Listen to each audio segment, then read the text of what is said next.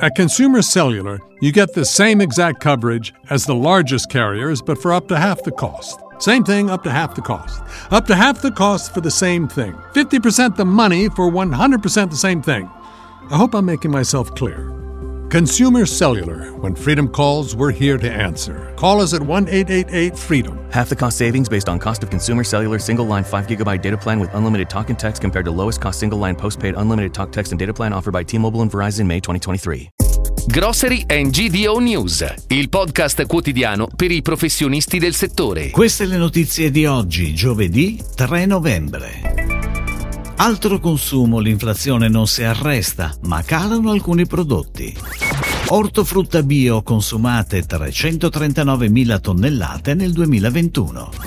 Etruria, ecco l'analisi del rischio finanziario. PRG Retail Group porta ad Assago Milano Fiori un maxi formato innovativo. Carrefour, vendite del terzo trimestre in crescita del 19%. La pandemia da Covid-19 e la guerra in Ucraina hanno impattato pesantemente sulla crescita dell'inflazione in diversi comparti merceologici. Sotto la lente di altro consumo i prezzi di pasta, farina, olio extravergine d'oliva, olio di semi di girasole, zucchero, caffè in polvere, latte a lunga conservazione, passata di pomodoro, zucchine e banane. Dai risultati emerge che rispetto ai prezzi medi rilevati a settembre 2021, per tutte e dieci le categorie si registrano aumenti importanti, compresi tra il 7 e il 61%.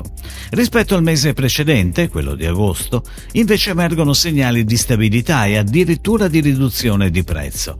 In particolare il costo di farina, meno 1%, pasta, meno 1% e olio extravergine d'oliva, meno 2%, ma soprattutto di caffè, meno 6% e olio di semi di girasole, meno 5% rispetto ad agosto, meno 11% rispetto a maggio. Ed ora le breaking news, a cura della redazione di gdonews.it. Sono 339.000 le tonnellate di frutta e verdura biologica consumate in Italia nel 2021 è quanto emerge dall'incontro promosso da Centro Servizi Ortofrutticoli e Made in Nature. Sul podio italiano dell'ortofrutta bio svettano carote e patate, ma si registra anche una crescita esponenziale delle zucchine con un più 70% e delle fragole con un più 34% nel mercato bio. Nel 2021 rimane stabile al primo posto dei consumi di frutta e verdura biologica la Danimarca, poi Germania e Francia. Cedi Etruria è una cooperativa, un importante player della GDO attivo nel centro Italia, Toscana, Umbria e Alto Lazio, con una rete di circa 300 punti vendita. Il suo scopo mutualistico si rivela nel suo leggero gap reddituale, che però non la limita nel generale un rating sostanzialmente buono, sicuramente dalla parte positiva della GDO nazionale. Inoltre il peggior andamento dei ricavi del 2021, oltre al minor rapporto fra attività e passività correnti, sono ampiamente bilanciati da una maggiore rotazione del magazzino e del capitale investito e da una struttura finanziaria più robusta della media. Alle porte di Milano, nel distretto commerciale di Assago Milano Fiori, nasce un nuovo store maxi formato per le famiglie, firmato PRG Retail Group, il distributore leader nel settore dell'infanzia e del giocattolo, protagoniste della nuova sede, Prenatal e Toys Center. Gli oltre 3.000 metri quadrati sono divisi tra strutture e spazi pensati per far vivere momenti unici alle famiglie.